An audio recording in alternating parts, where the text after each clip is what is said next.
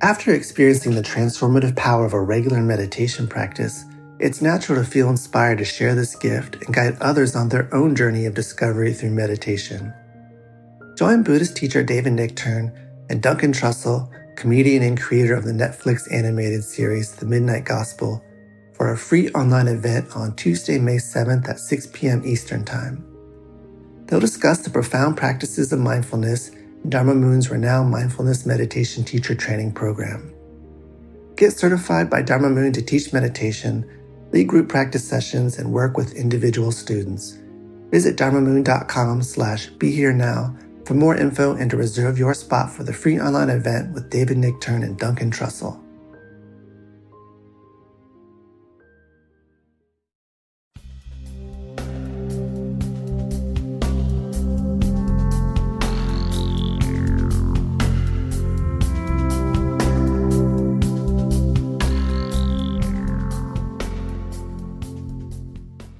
Hi, everyone. It's Mind Rolling with Raghu Markus and a very special guest that we have here today, Robert Thurman. Hi, Bob. Hi, hi, Raghu. How are you? It's great. Uh, I was just Hello, just everybody. I was just telling uh, Bob that we did meet uh, behind the scenes somewhere to His Holiness the Dalai Lama teachings and Uh-huh. so on. But we've got a couple of other occasions that I, I want. I figured it'd be fun to mention uh, while we were uh, on the show, so to speak. Sure, sure. Um, when you have a good friend who's also a good friend of mine, Danny Goleman, oh, yeah. and we were in Kainchi together with Neem Karoli Baba with Maharaji, Uh-huh. and he, you passed by there with with your wife and some ch- Yeah. and children, and Yeah. Danny said, "Oh, that's my friend Robert Thurman," and I remember that to this day. That uh, he mentioned that to us. uh, Who was he said was close to His Holiness and and uh, and a Buddhist ex excerpt expert. Uh, right. So uh, that was one time. and you were sitting with, with Maharaji at, that at Yeah. that moment? Well, not Really? at that exact moment, but Oh. we were hang. We had just, I, I believe, you know, we're get, getting into real details now that are a little uh, too long to remember exactly. I, I remember driving by and look you look across the little bridge over into Yeah. the ashram yeah. and seeing Maharaji and feeling very wistful that I didn't have time to stop and see him Uh, as as Dan and other friends were sitting with him. I, I do remember a number of times going by there because I used to drive past it to go to Delhi or whatever. Yeah. We were in Almora at yeah, the time. you were in Almora. So uh, all the way till uh, uh, maybe just a few years ago, when His Holiness the Dalai Lama did the Kala Chakra ceremony, uh, an Uh-huh. incredible teaching that I do want to get into with you on this podcast. Oh, But great. we were fortunate enough uh, uh, at that time. His Holiness the Karmapa Seventeenth was also there. I'm sure you That's you must right. have met up with him as well.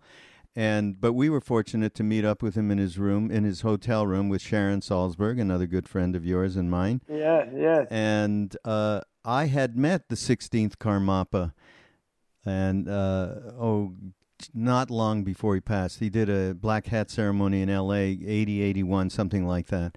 Right. And um, and the interesting thing for me at the time was he he, he was doing. Everyone got a chance to have a one on one for just a, a brief moment, Yeah. and and get a cut, get a silk scarf, a kata. the blessing parade. Yes. And as I got about six feet away from him and a number of people in front of me, I just got this wave that went into me.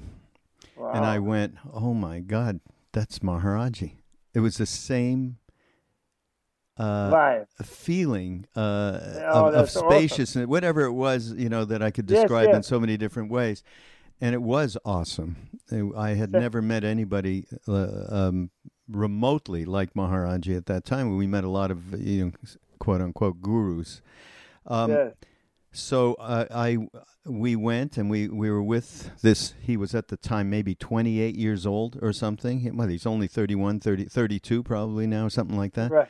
Right. and um, and he we did you know a little blessing thing we just hung out and talked it was very worldly about his issues around what was going on in india for him and uh, you know all that stuff and uh, krishna das was there as well joking with him about you know why don't you come live in montana it's pretty much like tibet we'll give it to you and uh, and uh, then we say goodbye and uh, i i and I, I i'm i'm pretty down to earth guy bob Yeah. but I, after he just, you know, held our hands, each one of us, and thank you for coming, and, and put a kata on, you know, just like that.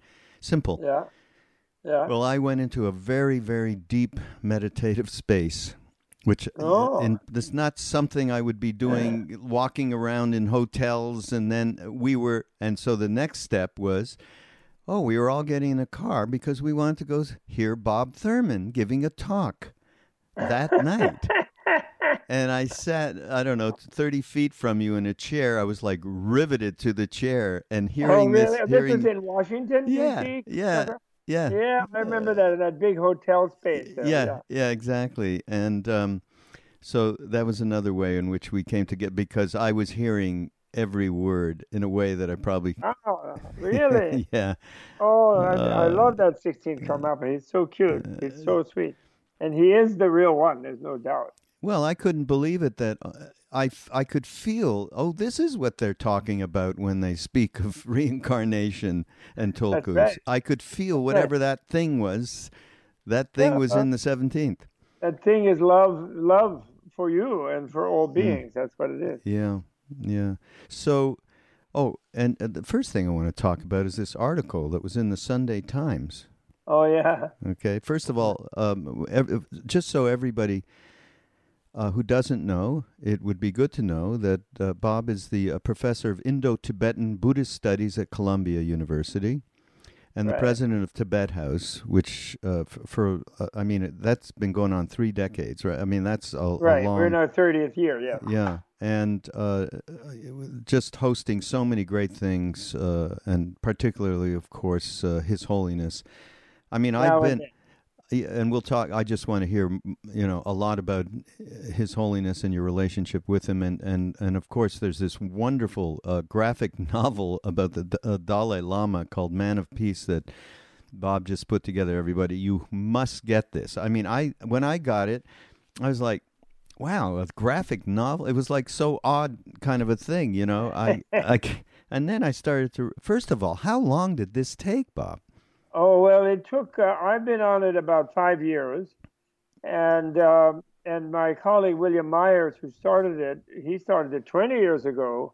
His uh, late former wife got him to do it, and uh, with his permission of His Holiness, and uh, but he didn't know so much about the later years of His Holiness' life after the escape. You know, when he started, it was going to be sort of like. Um, you know, um, Kundun, you know, like the movie Yeah, Martin movie. Scorsese yeah. made, and uh, Melissa Mathison Yeah. wrote, which is the, really the young Dalai Lama then escaping to freedom.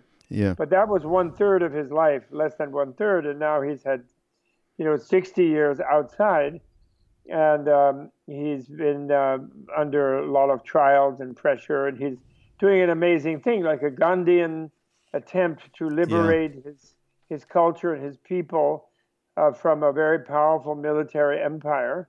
Basically, really is what they really are, China yeah uh, and nonviolently, which is international thing, you know, with, uh, you know, tiny group of people, the Tibetans, with the 1.3 billion Chinese, and yet he wants it done nonviolently, and he's stuck to that in spite of Yeah. quite a lot of provocation. yeah So I think it's a marvelous story, and uh, and I we th- I threw my efforts, especially the last two years I worked on it, most of everything. Hmm. All my other projects got put on hold, Hmm. pretty much, and to get this done, it was a big job. And then the artists, they worked about two years. Yeah, I mean the art is incredible, uh, and everybody out there. I mean, I know all of you know who the Dalai Lama is to some extent or another, but to to really to be able to see this in a graphic novel is highly unusual and very, uh, I have to say, entertaining. It's weird because there's some horrific stuff in this thing of what the There is, Chinese yes. did. Uh, but it, it it I was turning the page. I was go, you know, I had to, you know, it was like a comic. I mean, it was so brilliant, know. Bob. Really brilliant. Oh, great, great. I, I'm so glad. It is also to reach out to the millennials. You know, the uh, Michael Burbank especially kept us, Mm, the third author, co-author, kept us focused on that. mm, perfect. And uh, that was how it was originated to reach out. It's, in a way, one lady at a book fair corrected us and said you shouldn't call it graphic novel, which we have been doing, and that's not wrong. But it's a graphic biography. She was saying, really. Uh huh. Uh huh. Yeah, that's true. But Um, we didn't want to sadly, you know, His Holiness himself is too humble. He would never want to make claim that he's praying and doing all these great things and blah blah blah. mm, So yeah. but that's why when he writes his autobios, he kind of doesn't really say about his role and what, how amazing it is what he's doing with his mind. You know, he because he, doesn't want to claim stuff for himself. Yeah, yeah. Uh, now back to this article. There's one Yes. thing that kind of I maybe I got this wrong, but it pissed me off actually. Oh dear. Oh, what happened? Well, they they talk about you as being a you know a very close best friend of His Holiness and his chief apologist. What the heck? Oh, did they say. Oh, did they actually use that word? they use that word. What? Oh, uh, here, I'll read. One of the Dalai Lama's most famous and oldest Western pals, Dr. Thurman, is still his best and most passionate apologist. Well, I don't mind that. You know, apologist is just means an academic. It's like an academic word in this case, actually, and it means someone who is not uh, attacking the person. You know, because in academia you're supposed to attack everybody. If you study them, you're supposed to say, "Well, what's wrong with them?" You know, and actually, Buddhist studies. I have a whole thing I say in academic Buddhist studies or Hindu studies because there's a subliminal either secularist fanaticism or prejudice or a usually a Judeo-Christian uh, thing. Mm. And so the big thing that gets you promoted and gets your book well known in academia is what's wrong with Hinduism? What's wrong with this kind of Buddhism? Uh-huh, What's wrong with that teacher? Did this guy have a bad habit or did he have a girlfriend in the, in the woods or something? I mean, Yeah. it's just if you can say something negative, then they really love it, the academics. And I always joke and I say, uh, academic Buddhist studies is kind of a joke because there couldn't be an enlightened person, Buddha, 2,800 years ago or 2,500 years ago, because he didn't have a PhD from Harvard. yeah, So he couldn't be enlightened. yeah, You know, they're so resistant to the idea of higher consciousness. you know, that there could be something beyond the normal human egocentric consciousness right, that they just can't. They've got to poke holes in whatever right. it is. Okay, I get So it. that so apologist just means you're you may you know that you are respecting the person actually, and you looking for their good qualities, and then they consider that apologist. Mm, yeah. See, Now, every, It's a little derogatory in academia, but maybe I don't know. if it's- Is it that a derogatory as um, in popular culture? Maybe I mean, I think it is. It's just because it means. they didn't say propagandist. That Yeah, worse. right. Count your blessing. yeah, right. Uh, Actually, the lady was very nice because, you know, normally we wouldn't have a show or an article on ourselves as a family. The mhm. reason we did it was they promised to highlight the book Yeah. because we want people to know about the book Yeah. so they'll get it and enjoy it. Yeah, the- and uh, and she did that, you Mm. know. So that's yeah, it's great. The book is available right now. Yeah, oh yeah. Yeah, It's available Kindle, paperback, and hardback from Amazon and from local bookstores that are hip.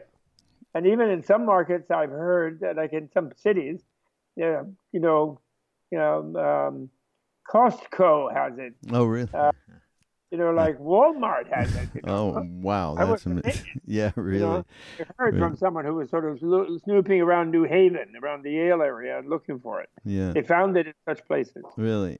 Well, we encourage we- everybody to actually uh, go buy it at Amazon, either Kindle or the uh, the hard copy. By the way, you you got to get the hard copy. I think it's with something like this. It's so fantastic. I mean, it's just It is. beautiful. It's the first edition. I think the hard copy will be valuable later. Yeah, you know, yeah, print yeah. that many of them. So we ask you to go do that so you can go through our portal. This is a little uh, commercial in the middle of our thing, so we get a few shekels uh, by virtue of Oh, being an good. Oh, affiliate of. Amazon. So get and it doesn't cost anybody, and everyone's a winner on that one. so. Okay, good. Um, I want to go right to um, you were 23 years old, and you were introduced to His Holiness. Just Yes. tell tell me, kind of a little bit where you were at before that moment happened. What were your proclivities, and and had you you just described previously, you know how uh, academics are afraid of of a consciousness, higher consciousness, or are. yeah, and and the fact that at at some points uh, we we that have been on the path for some time, and those that got on the path last week, realize you are not your mind, ego, and uh, disturbing emotions and thoughts, and um, and then you you know you start to look and see where it is that you want to land in terms of what path. And Mm. Right. so, where were you at just before you met His well, Holiness? I, I I had dropped out of Harvard in the senior year, um, in uh, '61, and uh, I uh, would 60, I would have graduated '62, and then from that time on, that fall fall autumn of '61 until end of '62, I was a pilgrim. In the Muslim countries, they called me a fakir because I was didn't have any money and I was begging food and, and hitchhiking and hiking to India because I had the idea that India had better cultures, had more, you know, especially what I would call emotional yoga and psychological yogas. I'd read up on most of the Western stuff at that time, and um, by that time, and I just thought that India had something, and I probably Buddhist, I thought, but I wasn't being particular about it. And I met Sufis and I met Christian mystics in Greece before that, and then I met Hindu swamis different kinds. And I finally got to India. And then when I met the Tibetans, I was like a swan hitting the lotus pond. They were they had the thing, and I actually saw His Holiness at that time, '62, but I didn't get to meet him really. I just saw him in a in a large uh, setting, and I kind of was inspired a little bit by him, but not. I wasn't bowled over. He was still young, you know, and um, uh, but I knew something. Tibetans had something, so I took a job to teach them. Then my father passed away, and I, I had to go back to states. And I met a I met a while I was there with a return trip back to Delhi to take my job with the Tibetans. I met a Mongolian in New Jersey who I had, you know, I had the vibe like you talk about. I was hit by a wave. I could hardly walk. It was a karmic thing about him. He was like my Maharaji, actually, at that time. Hmm. And um, uh, Geshe Wangyal, you know, and Yeah, uh, he yeah. he taught me for about a year and three quarters, and um, that was just total mind blowing to me. I, I was my mind was blown, and then I was determined to be a monk after about three four months, and he was determined for me not to be a monk, although I was living like one. He said and that was fine informally, but he already knew he was so extraordinary. He knew I wouldn't stay a monk already, but I didn't believe it, and I was like you know young. And. You know how you are when you're that age, you're omniscient. Like like professors are today, and and you you won't listen, you know. And I was stupid. So anyway, but anyway, the way it happened, he then took me to Dharamsala finally, and he introduced me to His Holiness, and he said, well, uh, although we first met actually in Sarnath, and he said, um, this boy wants to be a monk. He's a great scholar. He wants to, he's very smart. He's a little crazy, but he wants to be a monk don't make him a monk, but help see if he teach him. You know, he said to His Holiness. But then he said, "You can decide about being a monk. I didn't want to make him a monk. You might want to, so whatever."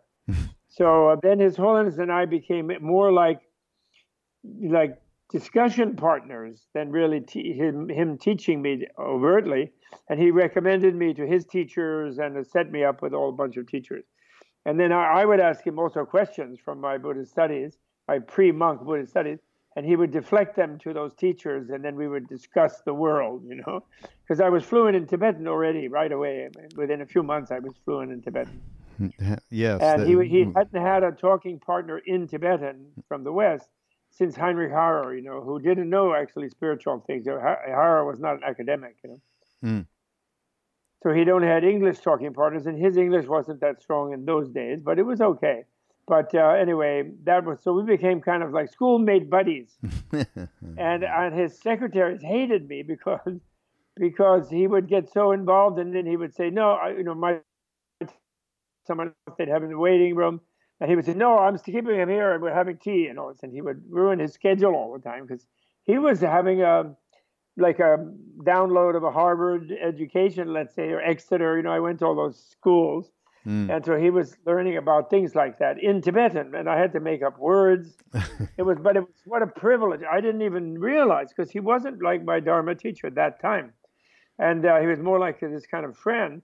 and um, I didn't realize how how magical and what a blessing it was to mm. be with him, just be in his presence, you know. Mm. And it wasn't until the next round after I became, he made me a monk, and then there was another round about seven, eight years after I went back to States, and then I resigned my monkhood. I wrote letters, but they never answered. I think they were a little annoyed with me, and uh, then. Uh, I saw him again with my family, and uh, at that point, he started emerging as a great scholar. And again, another seven, eight years or something in his late 30s, he was, you know, like like he he has that wave that you're talking about, mm-hmm. you know. Mm. But but he wasn't there at 28 when I first met him. 29. I mean, not in the same way. It was. He had charisma of office, of course, but charisma of person of that level, mm. uh, not it developed. I saw it develop over the years. Yeah. Because he because he really walked his talk. He really, or or rather, talked his walk. Whatever. He really studied and he meditated and he had retreats and he did he did his long thing. He did his things. You know, he really did them. He didn't yeah. just sit back and say, "I'm Dalai Lama. I should naturally be cool." He yeah. set the most rigorous example for everybody. Mm. And so, all of these years since then, you have been uh, very close to him, and uh, as I said, uh, I have seen you at all of the events for all practical well, purposes that, that I've gone to. I mean, he has lots of other friends, you know, and uh, you know he loves Danny, he loves Richie Davidson, he yeah. loves all the scientists, he loves yeah. he liked Obama, he liked W. Oh my God! Yeah, and he he, he, he he has a lot of friends, and I don't claim to be all over it like that. But uh, you know, I have served him by creating, and my wife has by creating Tibet House my kids even have worked on it and so on. Yeah. So we sort of feel that because we feel he's such a great person, and we feel, of course, everyone knows who has a real knowledge of the modern situation that nonviolence is is the survival mechanism now. It's no longer for those who want to get trampled by a tank or a or a, a war elephant. It, nonviolence now is survival. If we go on with this militarized, we're going to we're doomed. You know. So he's the one who holds that up as a world leader, kind of, although he has no country, and uh, and he does it so beautifully and humorously and non-piously. Mm. It's wonderful. You know? yeah. So I really, I really, he fulfills all of my um, aspirations in a way, and that's why I, that's why I really, I really feel working with him is a privilege and an honor and a joy. And the interesting thing, Bob, uh, this and um, this is to say that I have seen him many, many, many, many times over the years. Uh, almost every year, I try and get to to see him somewhere, and I have never. And I've been at breakfast, but I have never had one-on-one darshan, as we oh, call really? it. Oh, never. Just for whatever circumstances. Maybe I didn't pursue yes. it aggressively, whatever it was, because I have friends that probably could have arranged it, but I haven't. But there's a way in which uh, and you have had, of course, this incredible closeness, which is really what I was referring to. Right. But there's a way in which um, the transmittal, uh, the transmission of uh-huh. of of his core, who he is, is is so ever present in a moment to moment basis with everybody he he meets, and also with these very large audiences that he teaches to. I have That's always true. felt this a kind of connection with him.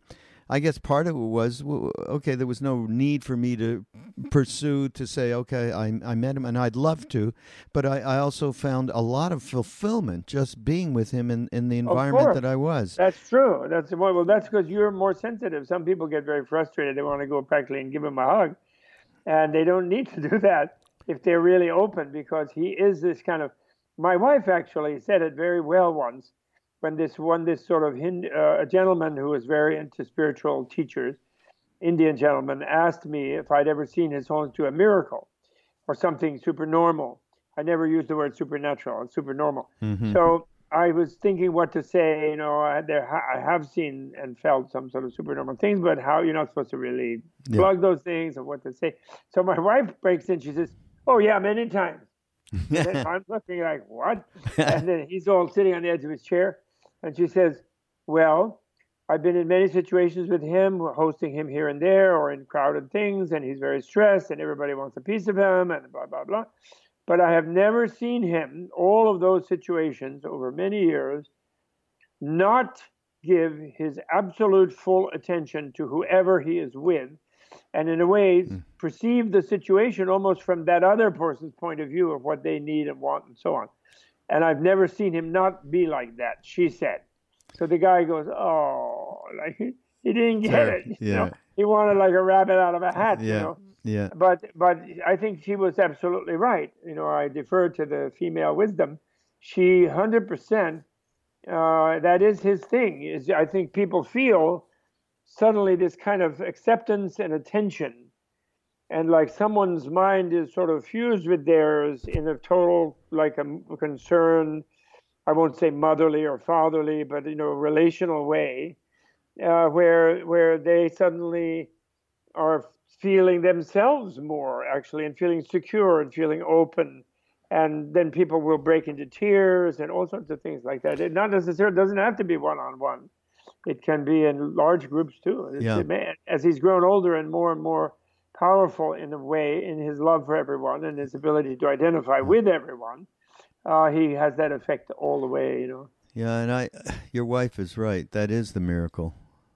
It that is. absolutely is the miracle. I mean, there's some somebody. There's a quote that I've used before on podcast around the most gener- generous act that you can perform with another human being is full attention. Yeah. You know.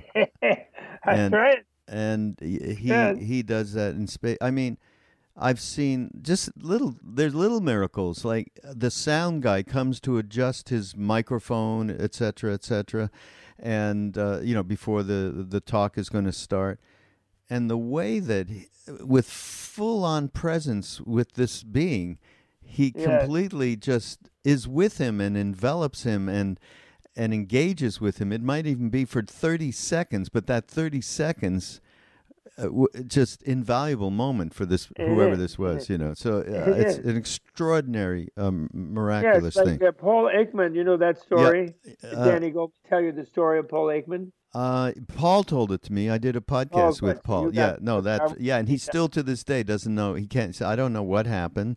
I know he lost his foul, temper. You know? Yeah, yeah, So just like that. yeah, And just like that. Wasn't his problem? It wasn't his. Was not his issue anymore after like maybe ten minutes of hand holding. Yeah, yeah. So kind of amazing. Um, I want to just talk a bit about. There's a couple of things that uh, uh, obviously are. I have been delving in with various friends and teachers and so on, um, and it's it's around what's going on today, which Yes. is a very difficult, difficult uh, time that we're in, and and it's stuff that I talked to Ram Dass about because he has been involved in social action over many, many, many years, and um, and you, there's a term, and it may be off center from what I'm thinking about that that I saw somewhere where you use called uh, loving activism, Yes. loving resistance. Could you yes. talk about that? Because I I Sure. think we're all having a lot of trouble in terms of our reactions to this, and and so easy for anger to emerge. know. So It's- easy. it would be normal for us all to be furious with anger, and Yep. then the only people who would most suffer would be ourselves, being so angry. You know, it's like the the the the, uh, the radical activists, either right or left side, extremists, who you know is upset about something far away from them, and actually they're in a perfectly decent setting with nice people, and then they get all enraged, and then it, that poisons the setting they're in, and doesn't have any effect on the person you know, just talking about that person and the, the persons who they're annoyed with, the government or whatever, doesn't have any effect on them. And so, uh, love is defined in Buddhism. When I say that, I'm meaning as love is defined in Buddhism, which is a wish for the happiness of the beloved, and uh, true altruistic. In other words, not not you know agape, not, not eros so much, although it has an eros component, of course, definitely, but it's a more it's more like may the beloved be happy. That's love. And um, if our enemy was happy, they would not be so obnoxious about about us. You know, for example, take the current person who is mis mis mis mislocated in the White House, uh, you know, who really would, doesn't want to be in public housing ever in his life, and who is very um, unhappy type of you can see, very dissatisfied, very unhappy, tending to anger all the time. His body is painful for him to kind of haul around. He's strong, but his natural strength, but he, he's abusing it with bad food and whatever, and, and, a lot of anger, which is very, very bad for circulatory system. And this has put him in a situation where he has to be angry with the whole world because he feels that he's in a position where the whole world should do whatever he says, and it's not doing that. And so that's a miserable person, and he's lashing and thrashing out in this misery. And so we all do want him to be happy. If he was happy, he would resign he would go and hang at Mar-a-Lago and say, okay, so you guys take care of it, whatever. Although then he'd just be fighting not to pay taxes. But he wouldn't have to fight every other issue on the planet. And, you know, he he loves to be in a room with 3,000 people or 4,000 people in aircraft hangar or 20,000 all saying yay, yay, yay when he lies to them about what he's, what he's doing. But he loves the adulation energy, you know. But you know, it's like Brahma said to Buddha years ago in the Buddhist literature I love it when they worship me, but when things go really horribly for them, I hate it when they all hate me. and of course, when people are losing their insurance because of his budget, when they're losing Medicaid because of his budget, when they're losing, et cetera, et cetera, everything, losing their lives or their relatives' lives by his new wars, which he's doing to distract people from his own incompetence domestically, then uh, they're going to hate him. And then he's going to get the opposite of that thing, and he'll be even more miserable and more dangerous, and to himself and to us. So loving loving activism is not just uh, sitting back and saying, "Oh, it's great, just ruin me or kill me, come kill me." Or ruin it. Well, loving activism could be quite harsh, actually, in some case, in, in actual action, like arresting somebody or saying something to them directly refuting what they're you know like bluntly saying you got you're all you're crazy or you're wrong. It you know it could be something forceful but more like the force of a martial artist like good old grasshopper remember? Old grasshopper you know he would throw the cowboy out the window with a smile on his face yeah. and in a relaxed manner you know? So the cowboy would be charging him with his gun you know? And so so not the angry furious type of fun so, so that's loving activism, where it's like Gandhi's thing of holding truth, you know, satyagraha, meaning even though you're opposing this policeman or this person, and you're and you're in front of them, you are not thinking that they automatically have to be evil, and therefore when they hit you with the cane and you're doing salt protest, you're talking to that cop saying, you know, you really don't want to do that. You're the judge who said, or the British overlord who said that was making an unjust thing, and you don't really want to be his agent. And believing that he can change his mind, and you, you know the truth of the situation is stronger than whatever robot activity he was doing. So that's in the same line of where you are seeing the opponent not as a object of hatred, but an object of concern. You want them to be better off and you hmm. feel to oppose them is helping them getting better off in the particular case. Mm. And um, and so that's I think the pussy hat phenomenon and the happy march. I believe actually the marches that happened worldwide at maybe 30, 40 million people, which the press did not report to us because they're funded by war industries and so on.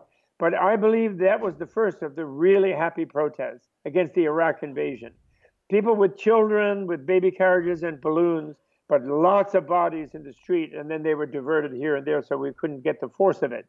Uh, and and the Pussy Hat thing, those people in Washington, we marched in our little village upstate. I think small villages all over the country did. They were happy occasions, and this is the key, I think. Shantideva, you know the great Shantideva, you must have heard His Holiness teach it many times. It's His Holiness special thing, mm. and that is try to find the sources of happiness within yourself and around you, and then help the people who are unhappy and therefore causing evil. Try not to cause that evil and by sharing your happiness. And you, you may have to share it with someone who's about to do some terrible thing by stopping them from doing that. So that might you have to be forceful even sometimes. Like a mother will be forceful with a child who is hurting itself or going to hurt something else or hurt another sibling or something in some careless way. They'll be forceful, but they don't hate the child. They just love the child, but the love makes them. But you can have fierce love, you know. You can have fierce compassion, and you don't feel sick like you do when you're angry inside, like all choked up, you know, and like thrashing out of a feeling of constriction in the diaphragm and the throat, you know, when people are angry, you know, get they get choked up. You're feeling like a skater who's going to do a triple axel and you're going to say, screw you, like, don't do that stupid thing. Don't be an idiot in a happy way. And maybe call, point out you, because you're cool, you have good judgment, you can be like one of the great comedians, you can point out something that might let them see how foolish they're being, something ultimately. Mm. Not always, but sometimes. Mm. So yeah. that's what we need because we saw the Russian Revolution, Chinese Revolution, all the violent revolutions led to just terrible violence and Gandhi's nonviolent revolution would not have led to any violence. The British inflicted it by partitioning Pakistan. You know, then there was that terrible stuff with the, with people being completely dislocated. But that the British did that because they still wanted to use India as a resource base for their factories. And they knew that the Indians are very smart and would start to build a big industrial base the minute they were free. And and so they but they by creating that division they weakened them and mm. slowed down their development enormously. Churchill, you know, and Mountbatten and yeah. those guys. They're no good old imperialists, you know. Yeah. We, you know, you gotta love them. They, they, they at least got all the good Indian restaurants on Brompton Road. yeah, right. Saved the British Empire from thousands of years of bad food. to say the least. Uh, well, that that is uh, loving activism. Uh, um, I mean, I love the phrase, and I love your definition of it and uh, contextualization because it's I think it's really important for all of us. But Thank you. but uh, what what do you have in mind, and maybe what do you do for yourself? Because it is easy for all of us to to get knee jerk reaction. Sure. Uh, when you just uh, you wake up in the morning, if you happen to read the New York Times, which I do, um, uh, it's it's it's right. very very very depressing at times. I know. Well, what, well, if you if all you have to do there is watch Fox News for half an hour, and then you, the New York Times seems like nirvana. Yeah, that's true. Yeah, but so what are the things? I mean, this is one of the things I like to share with people on on this uh, podcast. Is what are the things that we? There are things that we need to do to be able to even uh, catch this kind of reactivity to be able to progress to a place where you actually can look at somebody else and go, they want to be happy just like I want to be happy. What right. what are the things you do for yourself, or you you might even recommend to students and so on in terms of uh, how to get into that m- more spacious atmosphere right. within yourself? Well, right. Well, what I would say is we have to imitate women and women have to imitate women in their essential nature. You know, one time I was uh, in a in a dialogue with someone I forgot where, and they were because I have this idea in my Inner Revolution book about cool heroes. I talk about and that's the loving the loving activist. You know, and I used to have cool heroism. Then they said, "Well, who's the cool hero?" I don't say any. I say all hot heroes, you know, warriors and fighters and everything. Someone asked me, and I, and I was thinking like, "Oh yeah, who I can." Uh, you can't just say Gandhi and the Dalai Lama and Martin Luther King and that's it. Oh, we we have a long way to go. Yeah. So I was my mind was churning. Suddenly I realized, of course, I thought of a family scene where brothers are fighting, father and son are fighting. It could become physical, kind of a wrestle or something, or blows even. And who's in the middle of that in many families? The mother, the sister, Oh, no, dear, you didn't mean that. No, don't say that about your brother. Don't say that about your dad. Don't say that about your son. And then sometimes, the, if they're really mad, then they'll push them out of the way. They'll hit them, and they they stay in there. They bring in their oxytocin, mm. you know, their interconnecting hormone, and they try to keep people real, remembering they're connected and they're all right. They have this environmental awareness. There's some writers call it. So so that I think is very important. The male tends to charge ahead, you know, and gets this gut reaction of fury and anger, and like, I'm going to straighten it out with. And anger makes them feel strong because they get all red in the face and charge ahead.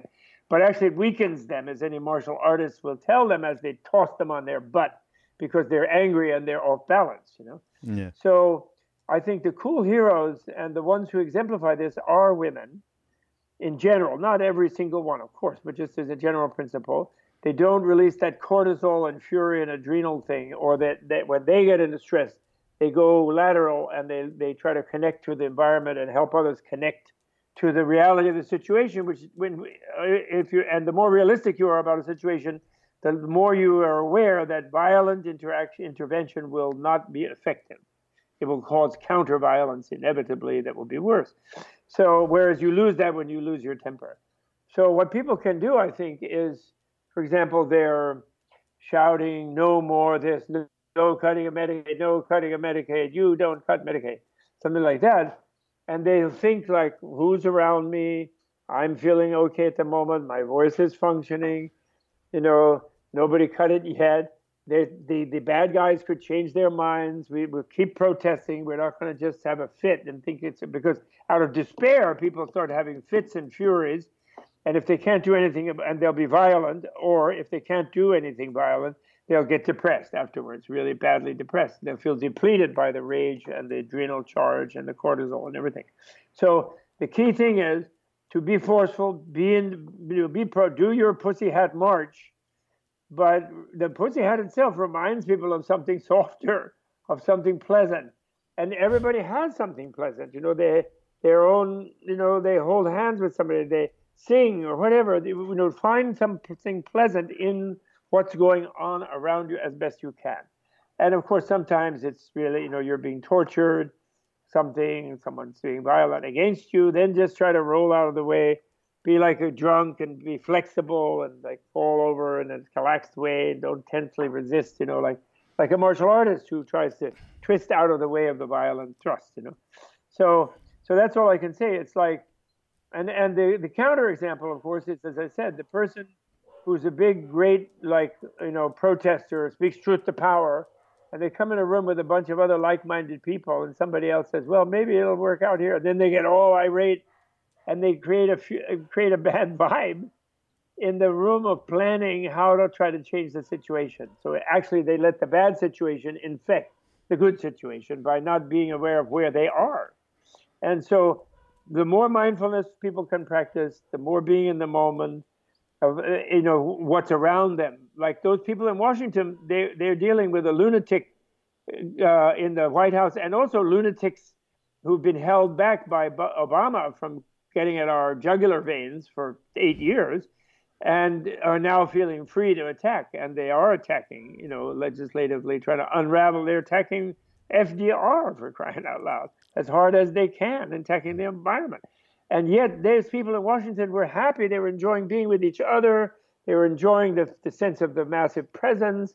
And that was good because they, you know, in fact, what the what a bad regime, a dictatorial regime, will do in those situations is they'll use agent provocateur, and they will send in some anar- supposed anarchist or fake person, like Al Ginsberg told me they did in Chicago in 1968 and they'll send a fake yippie or a fake hippie, an anti-war protester, and that guy will start insulting the cops or throwing things or doing something violent to bring down, to stir up the police, and then create a riot. Mm. So, so the one thing that's so powerful that the oppressive forces, she should start. She should start. The oppressive forces right away. Okay, she knows where to go. I'll catch up. Yeah, too.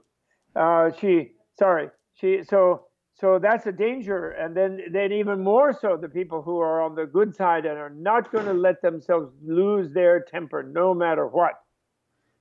You know, I have a terrible slogan I wrote in my Why the Dalai Lama Matters book at the end when the publisher challenged me to come up with 10 points of hope about the China Tibet situation, which is a very difficult situation. Tibetans have burned their bodies, 150 of them, without hurting anybody else you know, in the last four or five years, they feel it's so unacceptable what's going on. They've given up their, made an offering of their own body, which is a thing in, it would never was a thing in Tibetan Buddhism. It's a thing in Chinese Buddhism, actually. And the Vietnamese guy did it in the Vietnam War, if you mm. remember. Mm.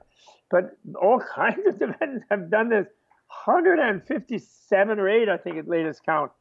And against Dalai Lama's wishes, he doesn't want that.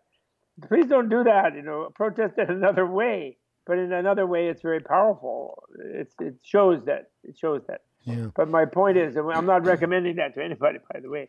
I'm just saying it's something intense about it when that's the situation is a real torture, a really horrible situation. But anyway, I say in the book, the goal is to be so happy that even if they kill us, we'll die happy. and I like that one. I know it's awful. I like it because when I give a talk to a, you know, I'm preaching to the choir, you know, an audience that is sort of Yeah, would yeah. come to see a Buddhist speaker on ethics or on politics, and therefore are pretty much for for you, for one, for the Dalai Lama, etc. Then they are about to give a, an ovation or something at the end of one of my one of my rants speeches, and then by saying that, it's like a they jump up like oh, then oh, and it kind of calms them down, Uh, makes them more realistic. yeah. But of Uh, course, that's the only way to counter terrorism and terror is don't be terrorized. Don't be hate. Don't even hate the horribly bad guys. Feel you, have to feel even more sympathetic. You know those poor young people from Egypt and from everywhere out there doing those atrocious things they were doing. Had just gone from bad to worse. But their real problem is their sexual repression of themselves in their youth and their total frustration and their and then then, then rage making them into inhuman yeah.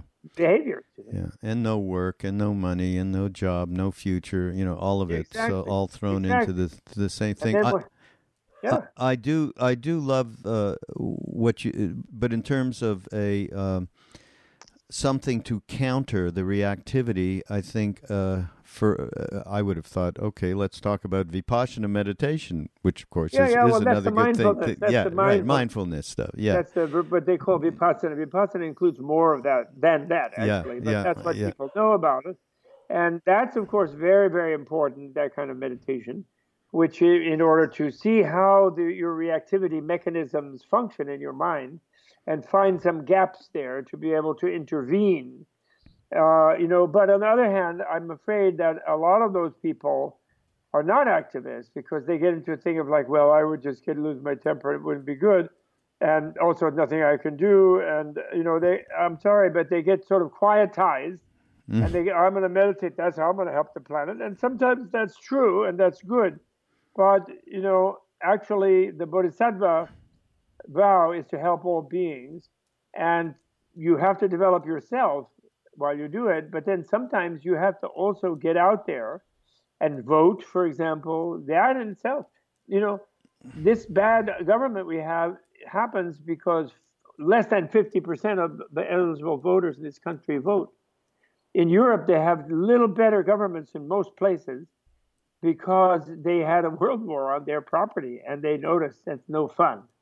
You know, when you start going the wrong way, you know, in a negative way, and it gets endless hmm. cycle of violence and negativity. And so there's something more where the 90% of the people vote. They even have laws in Sweden, places like that, you have to vote. Hmm. Motor voter registration is normal there. It isn't a matter of, gee whiz, the, you know, we'll let the Republican state legislators block it so that less people will vote. The bad guys don't want people to vote, of course, because they don't like democracy. They want hmm. autocracy, you know. But but you know, are we the the activists, the loving people, the friendly, kind people in this country are still more numerous than the lunatics, definitely by far.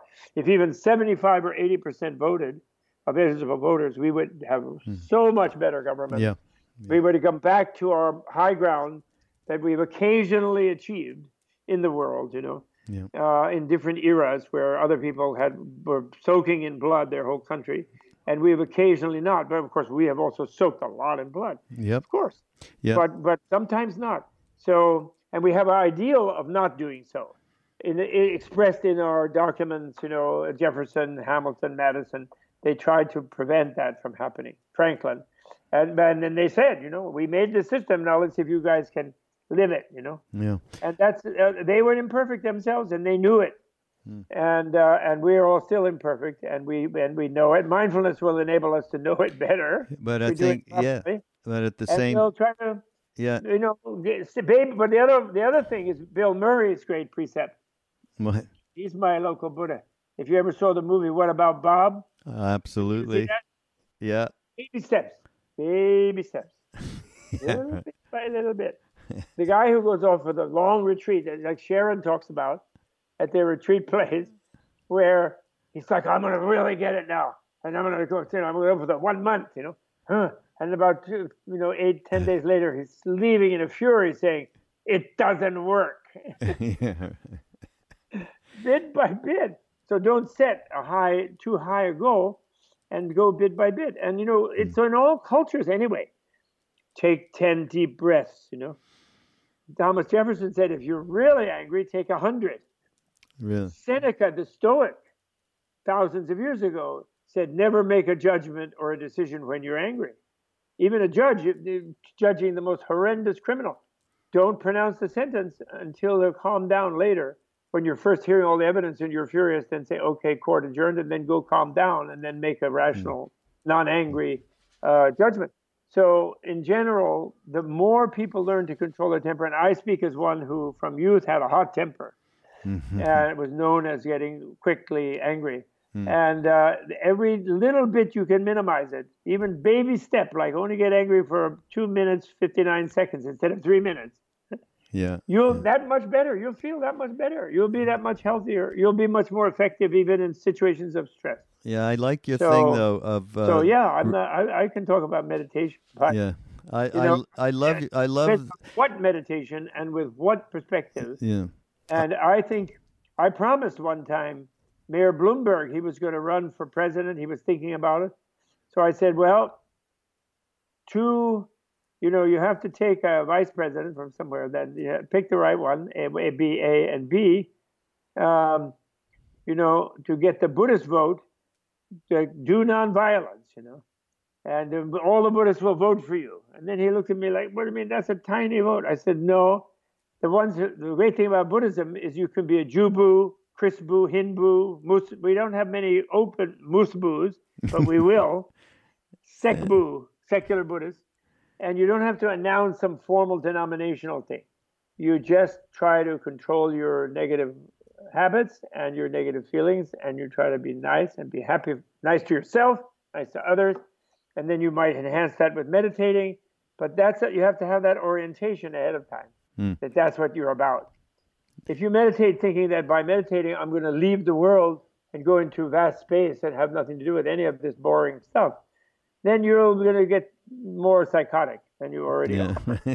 And but so uh, you know, it's not a panacea. It, Yeah. it has to do with what Yeah. how you how you use it to enhance your deeper understanding and your more powerful, loving, compassionate orientation toward others. And what you That's started this whole thing out with is what I love, uh, and in combination with mindfulness and so on, is absolutely embracing the feminine within Yes, each one of absolutely, within totally. ourselves, and by you uh, examples that are outside of ourselves, and by reading and by really immersing in the reality of what uh, Yeah. because that's the realize- compassion comes from Yeah. it's his holiness said the greatest thing we'd all be fine if our mothers loved us the way that my mother loved Yeah. me that he said that goes a long way to the the reality of the compassion that I have today And now we show him in the book.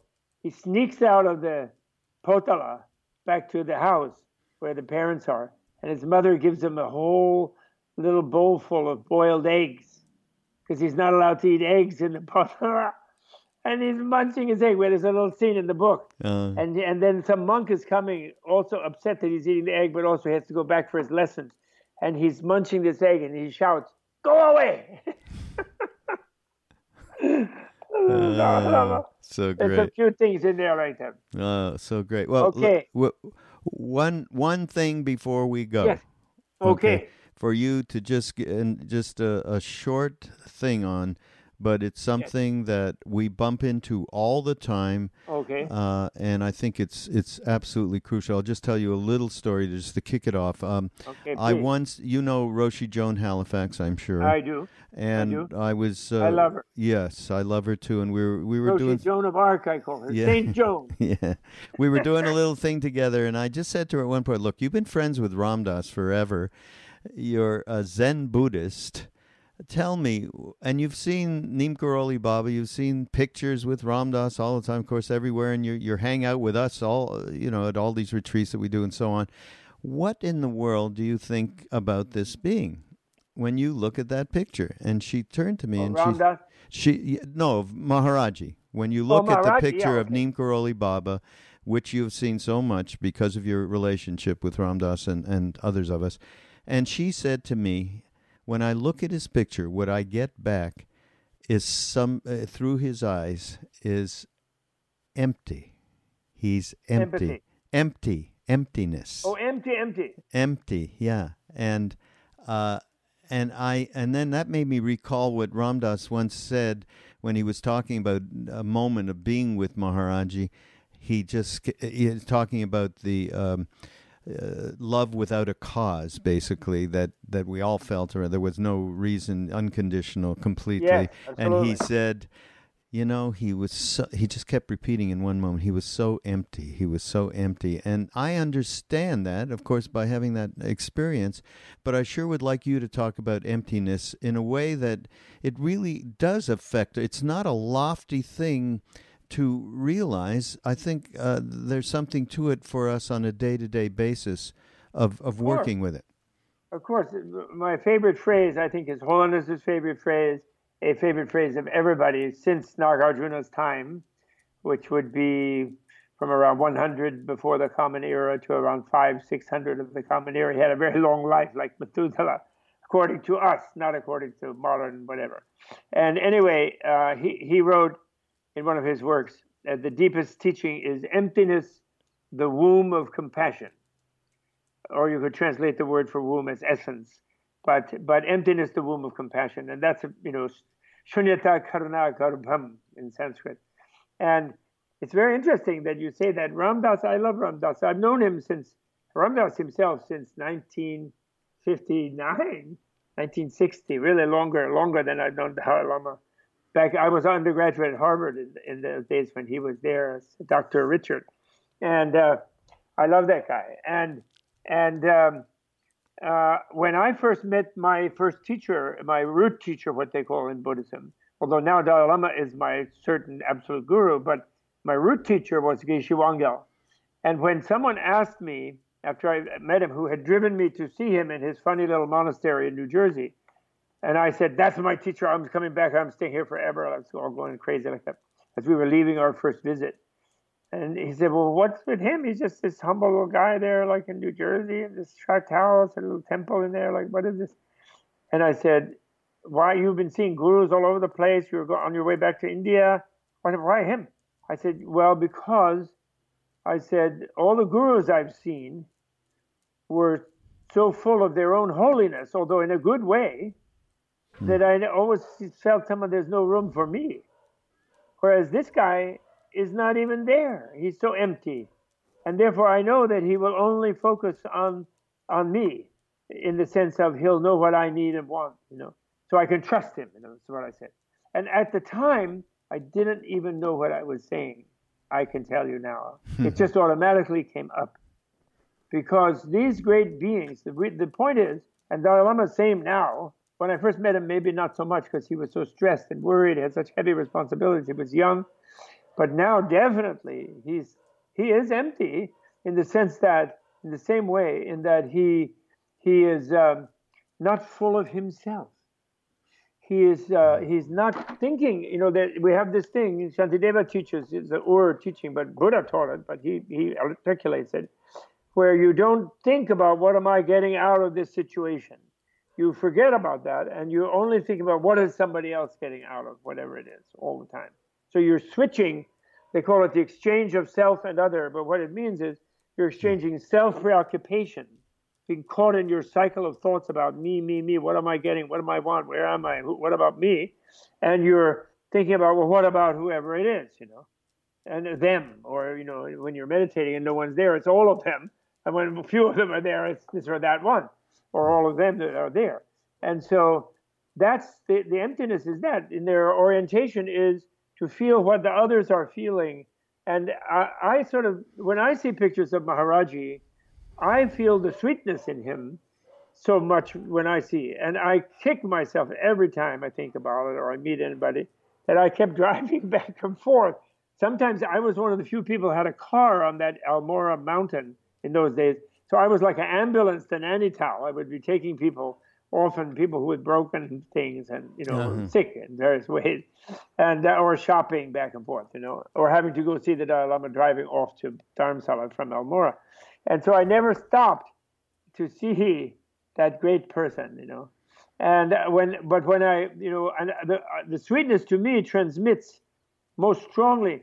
In a way, it's interesting. Since I knew Richard or Ram Dass so long, he is kind of I see him as like an amazing holy figure, and his whole thing of since his stroke and everything is out there, uh, more so even. Although his articulate, he was of course so articulate a person, and so what an amazing lesson for him to be uh, be a little constrained in that respect, and uh, deepening. I think it really at a wonderful sannyasin sort of level time, and uh, but I, I think it was KD who transmitted to me somehow the sweetness of Maharaji. And then when I saw Maharaji in films or in pictures, you know, from sort of under the KD bhakti, you know, Mm. I could feel this tremendous sweetness, you know. Which, and then I don't regret much because I feel he's he's around, he's a manifestation, he's same being as Geshe, my Geshe Wangyal, as Dalai Lama, you know, Avalokiteshvara, you know. You know, Avalokit, the, the, the Buddhist notion, it was the original bhakti thing in ancient India, whether people know it or not. And and Ishvara means God, you know, Ishvara part. But the Avalokita is a kind of little bit of a of a subtle uh, tweak against the idea of the big powerful God you're scared of. Mm. Because Avalokita means who looks at you with loving care. So it's the God who looks lovingly toward you, Avalokita, Ishvara. Mm. So, so, so it is, a, and it's considered the incarnation of the compassion of all Buddhas, not just this Buddha or that Buddha. You know, the Avalokiteshvara, and the sixth the Karmapa is an emanation of that. The Dalai Lama. There are many other Tibetan ones. Many women who would associate it with Tara uh, are incarnations of that, and this is something Westerners are get puzzled about. But that kind of being is not limited that they have to only emanate as one at a time, you know, because of the Jesus thing, people get all hung up, okay, there's like one emanation, who's the big one, you know, this sort of thing, you know. But but in the Indian thing, the generosity of love and compassion, cosmic, almost theistic, you have to say, love and compassion is so powerful that even though the the creators were are, were relativized by the Buddhist science in, insight, not to anthropomorphize the absolute, but but so the, the gods are all there, you know, cute Shiva's over here, Vishnu's over there, then which one is bigger? You know, they, they do that. But in a way, they admit all of them. They don't mind it. So, so similarly, the idea of the emanation, the nirmana, the magical emanation of enlightened beings, is unlimited. It's just unlimited. And uh, so they're all around us. And, you know, I, I might be looking at one right now for all I know. You know? and uh, uh, I know I'm not quite there yet, but the, that that Maharaji would be exactly the same like Dalai Lama or 16th Karmapa or I get from Larry Brilliant. He has this whole thing in his mind. He's merged together the 16th Karmapa and, and Maharaji. I can feel it when Yeah. he talks. The way, yeah, the way yeah. he talks about. Yeah, we've talked about it. We've had the same experience. Yeah, That's absolutely accurate. yeah, And yeah. uh, they're just the same people. Doesn't matter Hindu, Buddhist, Right. Boo, Buju, whatever. It doesn't matter. Actually, Dalai Lama likes Boo and Chris Boo and other boos because he doesn't want people to become boo boos. He wants them to stay with their grandparents' religion, Uh, not to upset their grandparents. yeah, right. And so a few weirdos like me, he says, well, some people can't help themselves, and and I'm not a very good Buddhist anyway, but but um, it's because it's knowledge that you know I'm I'm a knowledge freak, you know, Mm. Yeah, yeah. like intuitive, Uh, anyhow, experiential knowledge. I am that kind of a freak. uh, beautiful. Anyway, I love I love Ram Dass. Please give him my love. I will do that. And uh, what a beautiful uh, definition of the reality of emptiness and uh, exactly uh, yeah, what I. but okay, coming back to that, let me just a little more. Coming back to that, see, the empty thing is suddenly it only it can't happen by thinking, "Oh, I'm going to be empty now." It only happens by having to look inside yourself, and and eventually at some point you will see through yourself because you won't find any self. And then, okay, you can go ahead and call that thing that you didn't find the Paramatma, that it was you and it couldn't find itself. Why would I guess you can't think a knife can't cut itself? You can do that sort of thing. Or what you can also do, if you have a little more technical, analytical mind is you realize that if you once you're looking through yourself, you see everybody else. Hmm. You have become, and then everybody else is there, and then you once you see that you're not a rigid stuck thing in there, you feel so much better inside. It's like you melt this little. I also used to joke. It's like uh, uh, the, your birth doctor, your gynecologist left a clamp in the inside you, in the baby. You've had it clamping your heart all this time, mm. and suddenly that is released. You know, it's not clamped anymore, and you feel so much better. Mm. And then you you perceive the clamps in others' hearts, and then you want them to figure out. You can't go in and rip it out. You're not a Filipino surgeon, but you you you uh, know that how they how by understanding themselves they will do it. So in other words, when you realize your own emptiness, you immediately realize your interconnection with all of other people. The mm-hmm. real meaning of emptiness is not space. That's just an analogy. Like, you know, some people wrongly teach it that, oh, yeah, you're space out and everything's cool. No, that's wrong. Space itself is empty. And what happens is emptiness is a, is a, means relativity. So therefore, when you realize your total relativity, then you realize your connection with every being and they're all your mothers and you've been their mothers and you know you have to love them because you're stuck with them yeah. so you better have to optimize your relationship mm. with them yeah, beautiful beautiful beautiful so that's the thing this has been so great hanging out with you like this god i could do this we uh, if i uh, this would be a a monthly occurrence if I could make it so. I'd love, uh, just, I'd love to. I'd love uh, to. It's so listen, great in this kind of sharing. I yes, I know, and and I'm going to say to everybody, uh, please go get you know Man of Peace. Okay, yeah, get Man of Peace. We're still on. I wanted to talk to you. There it oh, is. Great. Hey, great. There it is, Man of Peace. That's a great painting of Alex Grey showing the thousand armed devil. Yeah, yeah, yeah.